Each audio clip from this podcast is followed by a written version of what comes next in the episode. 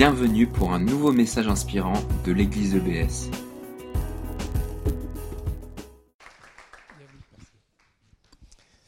Effectivement, c'est la première fois que je, pas que je viens à Strasbourg, hein, mais en tout cas que je suis au milieu de vous, et c'est euh, avec une, grande joie que je partage ce temps de, culte avec vous, et non seulement ce temps de culte, mais euh, l'ensemble de cette journée aussi particulière.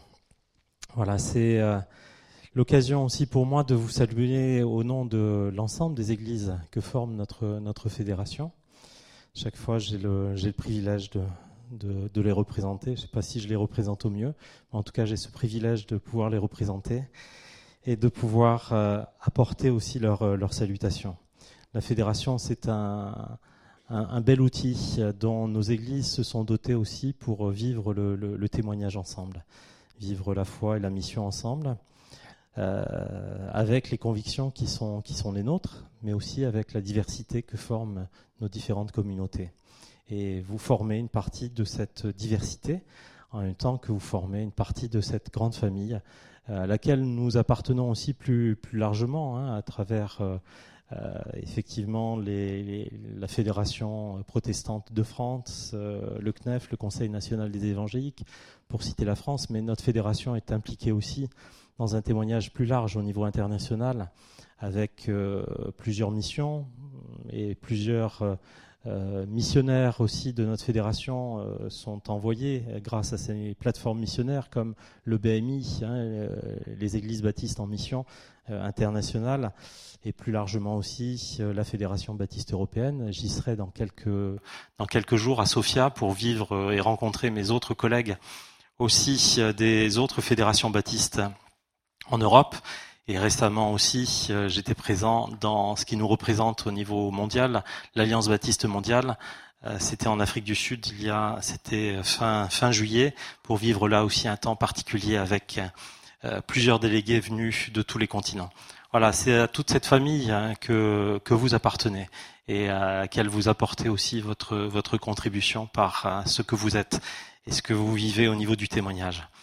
Ce, matin, j'avais à cœur justement de, parler de la mission, qui, euh, qui est au cœur même de la vie, euh, de la vie chrétienne et de la vie euh, de l'Église.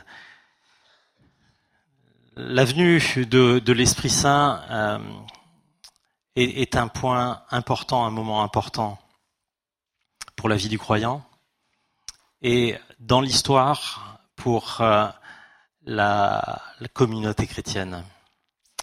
Dans le livre des Actes, au chapitre 2, nous pouvons lire le récit de la venue du Saint-Esprit. Chose assez étonnante, euh, alors que c'est un moment tellement important qui va être relayé aussi, euh, à dire dans l'explication, euh, avec les, euh, les différentes épîtres de Paul notamment. Eh bien, Pourtant, il n'est pas dit grand-chose là-dessus. Il n'est pas dit grand-chose là-dessus. Un moment crucial, et pourtant, en quelques lignes, il a été résumé quelques heures, quelques jours, quelques semaines qui ont passé et qui ont vu la communauté chrétienne, c'est-à-dire la communauté qui avait reconnu Christ comme son sauveur et son Seigneur, cette communauté chrétienne a vu le jour. Elle était déjà enracinée dans, plusieurs euh, traditions et dans l'enseignement, bien sûr, de Christ à ses disciples. Mais la venue du Saint-Esprit est venue donner un élan nouveau à ce témoignage.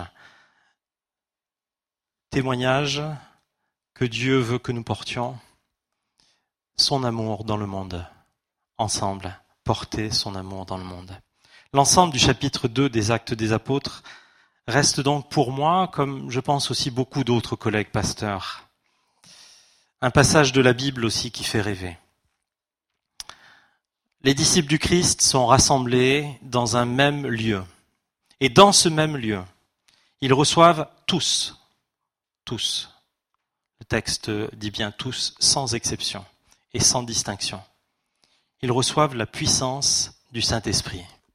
Cette puissance du Saint-Esprit qui va leur accorder des facultés qui dépassent l'ordinaire, qu'on pourrait appeler donc extraordinaires. Des foules entières qui sont rassemblées pour le moment de la Pentecôte euh, juive, des foules entières sont là, sont présentes à Jérusalem. Jérusalem grouille de monde. Les petites ruelles de Jérusalem sont remplies, euh, ça crie, ça piaille de partout. Des foules entières rassemblées dans ce lieu vont alors comprendre le message de l'Évangile. Et des foules entières se convertissent. L'ensemble de tous ces croyants vivent aussi en harmonie les uns avec les autres. Quand on lit ce texte, on se dit c'est l'Église parfaite en somme. Des gens se convertissent. On a envie de voir des milliers de personnes se tourner vers le Seigneur en un claquement de doigts. On se dit que parfois en France, c'est un peu, c'est un peu long à venir. Mais on le voit dans d'autres pays et j'ai le privilège d'aller dans d'autres pays et je vois combien l'œuvre de l'Esprit est, est puissante. Et elle reste aussi puissante parmi nous, au milieu de nous. Mais c'est à nous d'être prêts et quand euh, ça viendra, de pouvoir accueillir ces milliers de personnes qui auront compris le message de l'Évangile, le message d'amour que Dieu porte à chacun. Il est admis que c'est l'évangéliste Luc qui a écrit le livre des actes. Et si j'avais été Luc, mais je ne suis que Marc, j'aurais alors assaisonné mon récit de plus de détails. Plus de détails, par exemple, sur les miracles accomplis à ce moment-là, ou sur la manière dont les conversions ont été vécues de mettre l'accent un petit peu plus sur l'émotionnel, le sensationnel dans mon récit, de ces premiers jours et premières semaines de l'Église chrétienne. J'aurais fait vibrer un petit peu plus. Certes, Luc euh, est médecin, alors euh, il décrit les choses de manière beaucoup plus objective, rationnelle, posée. Mais on aurait voulu peut-être avoir un petit peu plus de vie dans ces quelques versets du chapitre 2, c'est tout, qui sont et qui restent centraux pour la communauté chrétienne. L'évangéliste Luc a choisi la sobriété pour décrire la venue du Saint-Esprit, pour montrer aussi que l'important est aussi, se trouve aussi ailleurs. Et l'évangéliste Luc a choisi dans ce même chapitre de présenter la nouvelle communauté des croyants, justement dans le prolongement de l'action de l'Esprit Saint. Ça vous a jamais étonné en lisant euh, ces chapitres où on met souvent plus l'accent effectivement sur la venue du Saint-Esprit, sur ceux qui étaient rassemblés, que dans le même temps, il est question de la communauté des croyants comme ça, sans aucune transition particulière. On parle de la communauté des croyants comme si euh, elle existait, euh, pouf, elle est posée dans la continuité. Les disciples rassemblés, les foules qui se convertissent, et ils sont là tous ensemble, chaque jour, assidus, vivant leur foi en toute simplicité dans Jérusalem et gagnant alors d'autres personnes aussi à cette même cause qu'ils portent dans leur vie. L'accent n'est pas mis sur l'extraordinaire de l'événement, mais sur son sens et sur son accomplissement universel. Au cœur même de l'annonce de l'Évangile, de la mission du Christ, qui est portée par l'apôtre Pierre à la Pentecôte, L'évangéliste Luc place là les jalons de la première communauté chrétienne. Et pour ma part, j'y vois là un beau rappel que l'Église n'existe pas pour elle-même. Elle existe pour la mission que le Christ a confiée à celles et ceux qui ont décidé de le suivre. L'Église est, avant tout et surtout, missionnaire. L'organisation et la structure de l'Église ne servent que cette raison première et fondamentale de l'Église de Jésus-Christ.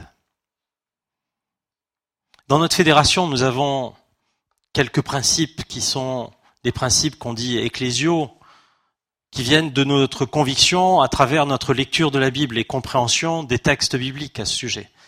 Et on parle chez les baptistes de congrégationalistes, à savoir que c'est la congrégation elle-même qui porte pour elle-même les directives, l'élan pour sa vie, pour son témoignage, pour son rayonnement, pour son organisation, pour sa gouvernance.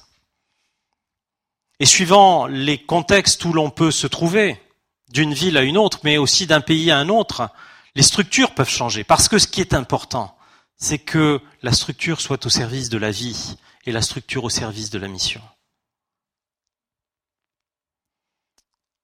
Ce qui est central dans l'Évangile, ce qui est central dans le Nouveau Testament, ce qui est central dans la Bible tout entière, c'est la mission de Dieu confiée à nous.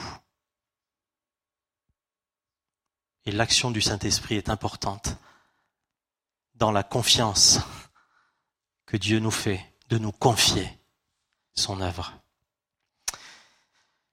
Il est intéressant d'ailleurs de noter que le Nouveau Testament ne donne pas beaucoup de précisions sur la manière dont l'Église doit s'organiser, se structurer, voire vivre son culte. L'insistance est davantage mise en fait sur le vivre ensemble. Si l'évangile de Jésus-Christ traverse les cultures, les nations, les races, les classes sociales, son Église est alors appelée à les intégrer en pleine communion. En Christ, Dieu se révèle comme le Seigneur de tous et de chacun. Et l'Église est le lieu où cette réalité peut se vivre simplement, sobrement authentiquement. Laissons-nous interpeller par euh, quelques versets de ce récit de la première église chrétienne au chapitre 2 du livre des actes des apôtres et nous lirons les versets 41 à 47. Ceux qui acceptent la parole de Pierre se font baptiser. Ce jour-là, à peu près 3000 personnes s'ajoutent au groupe des croyants. Régulièrement et fidèlement, les croyants écoutent l'enseignement des apôtres. Ils vivent comme des frères et des sœurs. Ils partagent le pain et ils prient ensemble. Les apôtres font beaucoup de choses extraordinaires étonnantes. Et les gens sont frappés de cela tous les croyants sont unis. Et ils mettent en commun tout ce qu'ils ont. Ils vendent leurs propriétés, leurs objets de valeur, ils partagent l'argent entre tous, et chacun reçoit ce qui lui est nécessaire, chaque jour. D'un seul cœur, ils se réunissent fidèlement dans le temple. Ils partagent le pain dans leur maison, ils mangent leur nourriture avec joie et avec un cœur simple. Ils chantent la louange de Dieu. Et tout le peuple les aime. Et chaque jour, le Seigneur ajoute à leur communauté ceux qui sont sauvés. Je vous invite dans la prière à recevoir ce, texte. Nous voulons, Seigneur, nous laisser interpeller par toi ce matin. Laissez en nous résonner ta parole de vérité et d'amour. Nous croyons, Seigneur, et nous affirmons que ta parole est la vérité. Conduis-nous maintenant dans ta vérité. Amen. Non. L'Église de Jésus-Christ n'est pas un club. L'Église de Jésus-Christ est une dynamique. Une dynamique qui se nourrit de la puissance du Saint-Esprit. Au verset 42 de notre lecture, l'évangéliste Luc précise les éléments fondamentaux de cette dynamique. Une dynamique qui permet à la communauté des croyants de rester en mouvement, de rester dans le mouvement de Dieu. Et je relis donc ce verset 42 régulièrement, fidèlement. Les croyants écoutent l'enseignement des apôtres. Ils vivent comme des frères et des sœurs. Ils partagent le pain et ils prient ensemble. Effectivement, il est question ici de l'enseignement des apôtres, de la communion fraternelle, du partage du pain, des prières. Et d'après ce texte, la venue de l'Esprit Saint a provoqué une dynamique en développant ces quatre éléments essentiels qui font l'Église.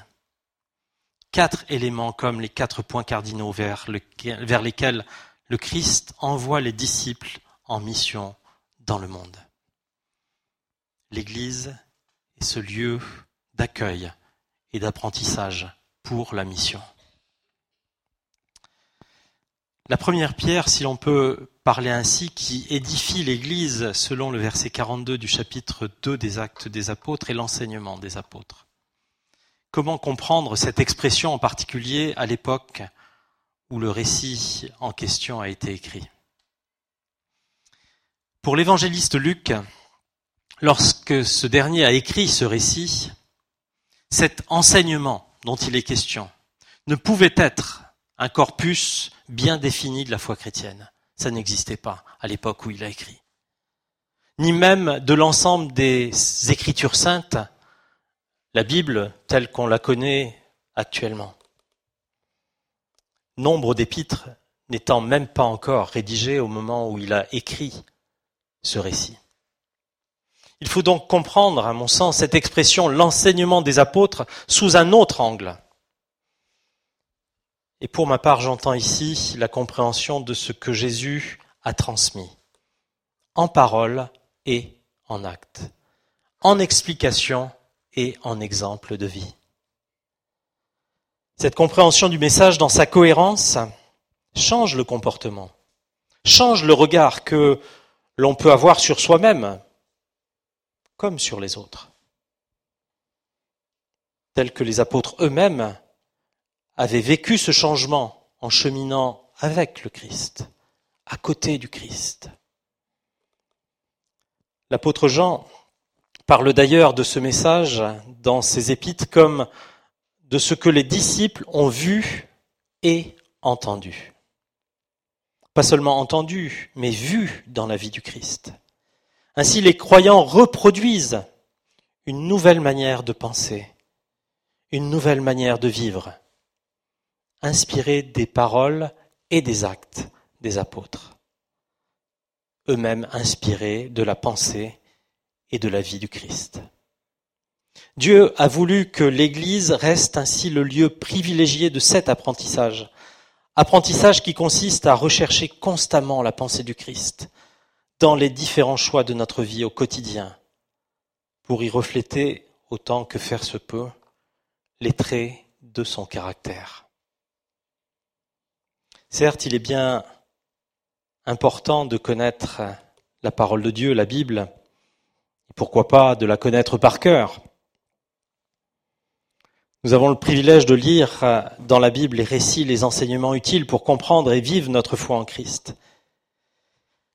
Mais ce qui importe pour incarner la mission du Christ, rendre visible dans nos vies la, mission du Christ, c'est d'apprendre à discerner dans la parole de Jésus sa pensée.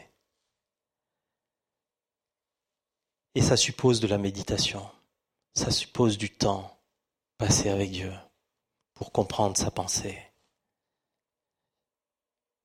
Autrement dit, c'est important de passer du connaître par cœur au connaître de cœur.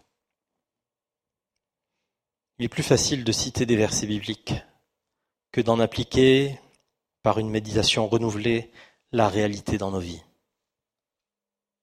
Comme croyants en Jésus, nous ne sommes pas appelés à être de bons connaisseurs de Dieu, même si c'est utile.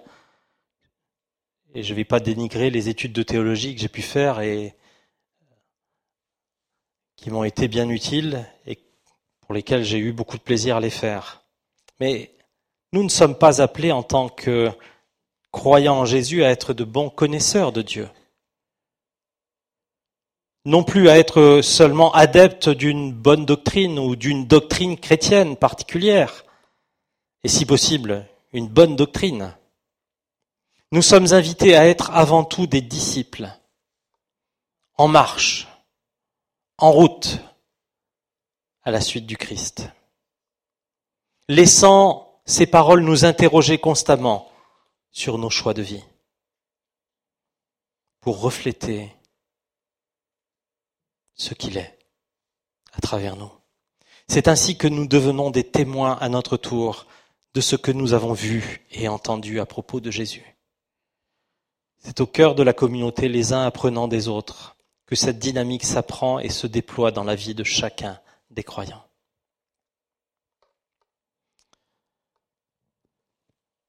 L'enseignement des apôtres n'est donc pas à comprendre comme un ensemble de règles à suivre de manière automatique.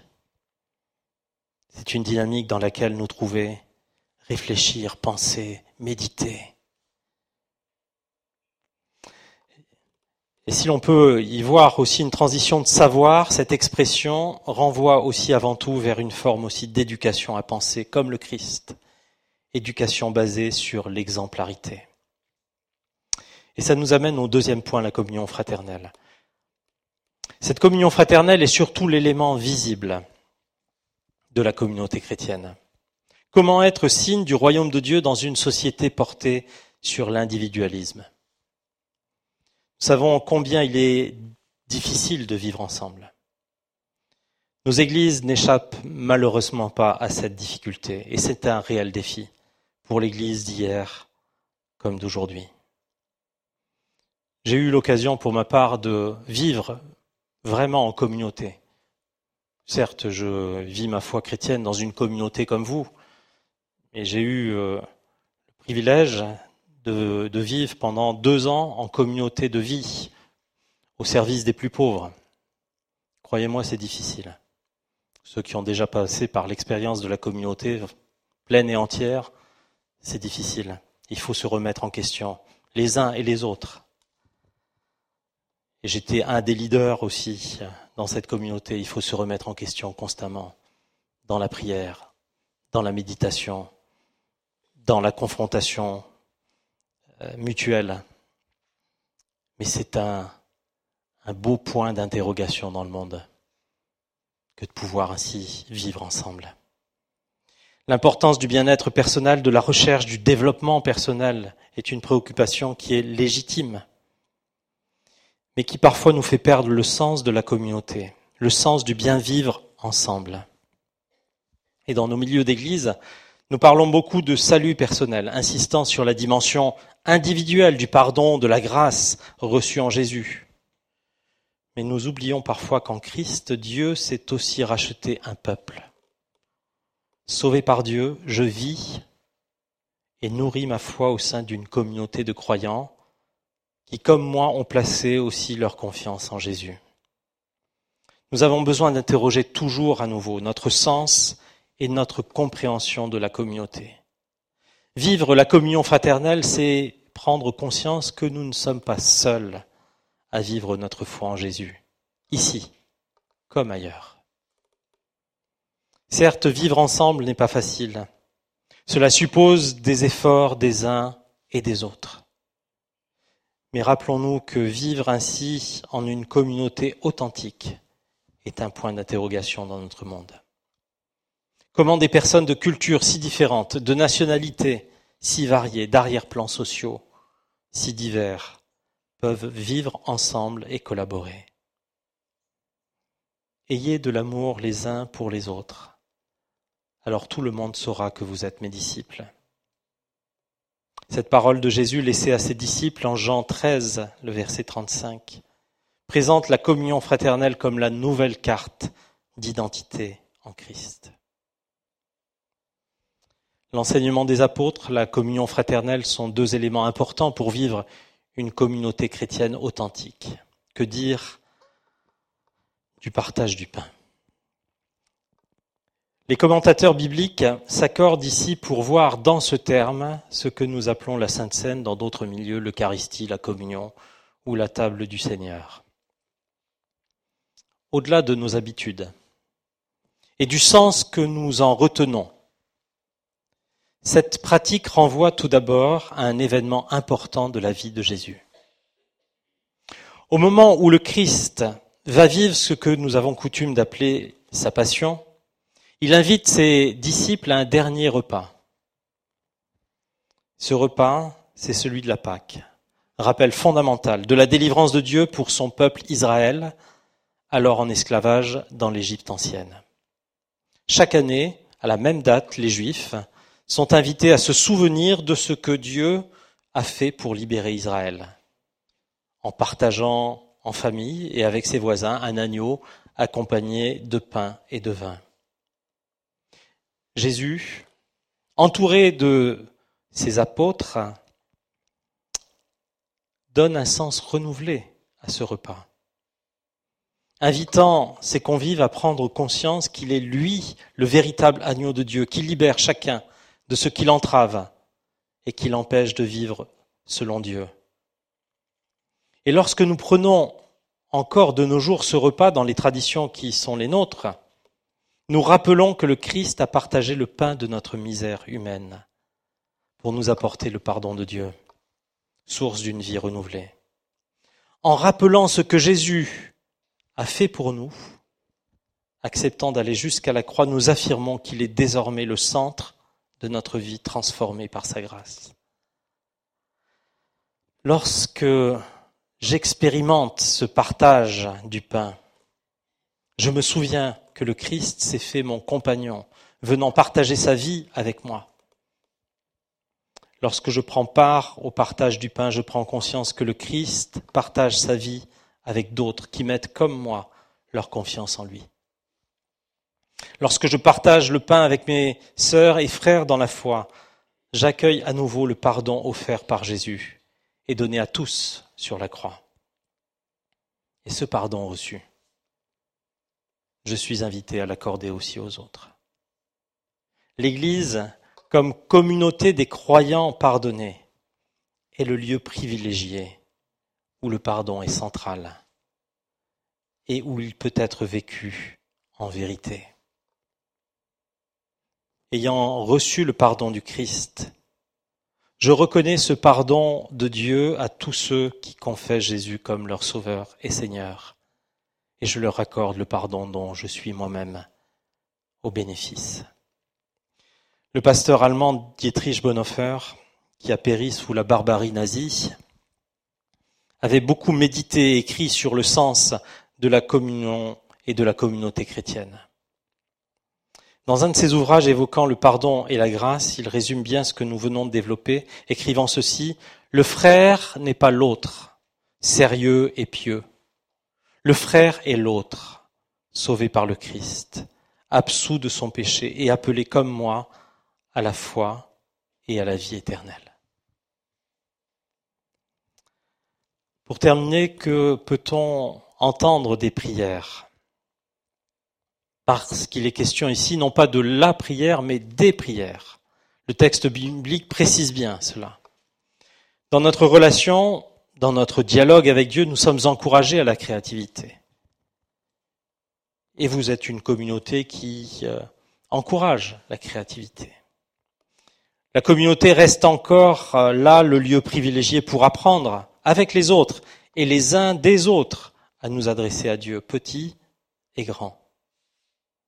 Ceux qui savent prier ont une grande responsabilité pour ouvrir des chemins de prière au nouveau, afin de nourrir continuellement la relation avec le Dieu vivant. Et pour cela, chacun peut s'inspirer de différentes prières, certains des pères de l'Église, des réformateurs, des psaumes, des cantiques anciens ou contemporains. Tout cela vient pour aider, nous aider à entrer dans la dimension d'un dialogue avec Dieu que nous allons pouvoir poursuivre aussi dans la semaine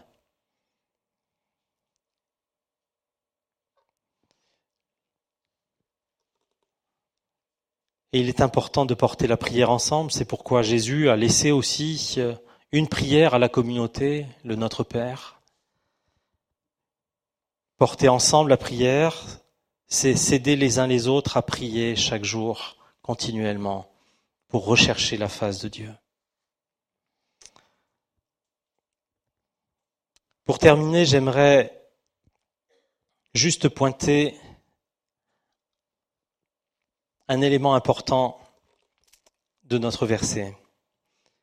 Nous avons cité les quatre éléments essentiels qui étaient au cœur de la naissance de l'Église chrétienne, l'enseignement des apôtres, la communion fraternelle, le partage du pain, les prières. Mais comment vivre tout cela dans nos vies d'aujourd'hui? La persévérance est le maître mot, voire le mot du maître. Dans son enseignement, Jésus ne manque pas d'insister sur l'importance de veiller, de rester en éveil, d'être constant dans l'effort à vivre selon Dieu. Cela ne va pas en effet de soi. Plusieurs versions bibliques commencent le verset 42 du chapitre 2 du livre des actes des apôtres par ils, en l'occurrence les croyants, persévéraient. Plusieurs termes sont employés dans le Nouveau Testament pour qualifier la persévérance souvent en lien avec l'attente du retour du Christ. Le terme retenu ici pour notre verset est peu utilisé ailleurs et met plutôt l'accent sur la notion d'assiduité. Le mot assidu peut s'entendre dans le sens de continuer, d'être attaché, de ne pas quitter, d'être entièrement appliqué. Certains se souviennent peut-être des annotations qu'ils ont eues sur leur bulletin scolaire où il était parfois écrit la mention suivante, manque d'assiduité ou peu assidu. On dit souvent qu'un élève un peu dissipé, moins attentif, manque d'assiduité, qui n'est pas suffisamment assidu. Il est pourtant bien présent en cours, mais en fait il n'était pas là, regardant peut-être par la fenêtre ou intéressé par autre chose que ce qui se passait au tableau. Son attention n'était pas portée sur le sujet proposé ou sur la matière enseignée. Ainsi peut-être euh, notre implication aussi dans la vie de la communauté. Il est de notre responsabilité de nous sentir impliqués dans tous ces domaines que nous avons cités. L'enseignement des apôtres, la communion fraternelle, le partage du pain, les prières. Parce que c'est toutes ces dynamiques-là qui forment l'Église de Jésus-Christ à laquelle nous appartenons. Le terme employé dans notre contexte ouvre aussi sur les notions de courage, d'engagement et d'encouragement. Persévérer dans l'enseignement des apôtres, la communion fraternelle, le partage du pain, les prières, c'est aussi encourager les autres. Encourager les autres à entrer dans le mouvement, les soutenir pour qu'ensemble il y ait un bon rythme qui soit maintenu pour un bon témoignage de Jésus-Christ. Et dans la communauté du Christ, cette responsabilité est celle de tous et de chacun. C'est au prix de notre assiduité dans tous ces domaines que Dieu veut faire son œuvre, d'ajouter ceux que lui sauve. Nous avons cette responsabilité de suivre le Christ, de permettre à son Église d'être un lieu où la dynamique de son esprit est vivante. Et pour préparer le royaume de Dieu dans le ciel, il a plu au Seigneur que l'Église, comme communauté des croyants, reste le lieu privilégié sur terre pour renouveler et nourrir notre foi, notre espérance et notre amour. C'est l'engagement de toute notre vie, comme le rappelle aussi Dietrich Bonhoeffer, cité tout à l'heure, qui dit ceci, le salut est gratuit, mais l'apprentissage exigera votre existence tout entière. J'aimerais terminer par euh, un extrait de la règle des diaconesses de Reuilly, où j'ai passé d'ailleurs deux jours, jeudi et vendredi euh, dernier. Communauté des diaconesses de Reuilly qui a beaucoup travaillé et médité le sens de la vie communautaire au service des autres. Et je termine avec ces paroles. Plus la communauté est dispersée, plus il est impératif le devoir du rassemblement. Nul ne doit s'y dérober. Dans le chemin laborieux de tout le corps, dans la prière commune, dans les pensées partagées, les vrais besoins se font jour et les options deviennent possibles. La source à laquelle s'abreuve une communauté coule dans le cœur qui aime et pardonne. La fraîcheur des relations repose dans l'esprit humble qui ne juge pas. Que votre amour fraternel soit sincère. Amen. Merci d'avoir écouté notre podcast. Pour plus d'informations sur l'Église EBS, rendez-vous sur le site internet www.église-ebs.com.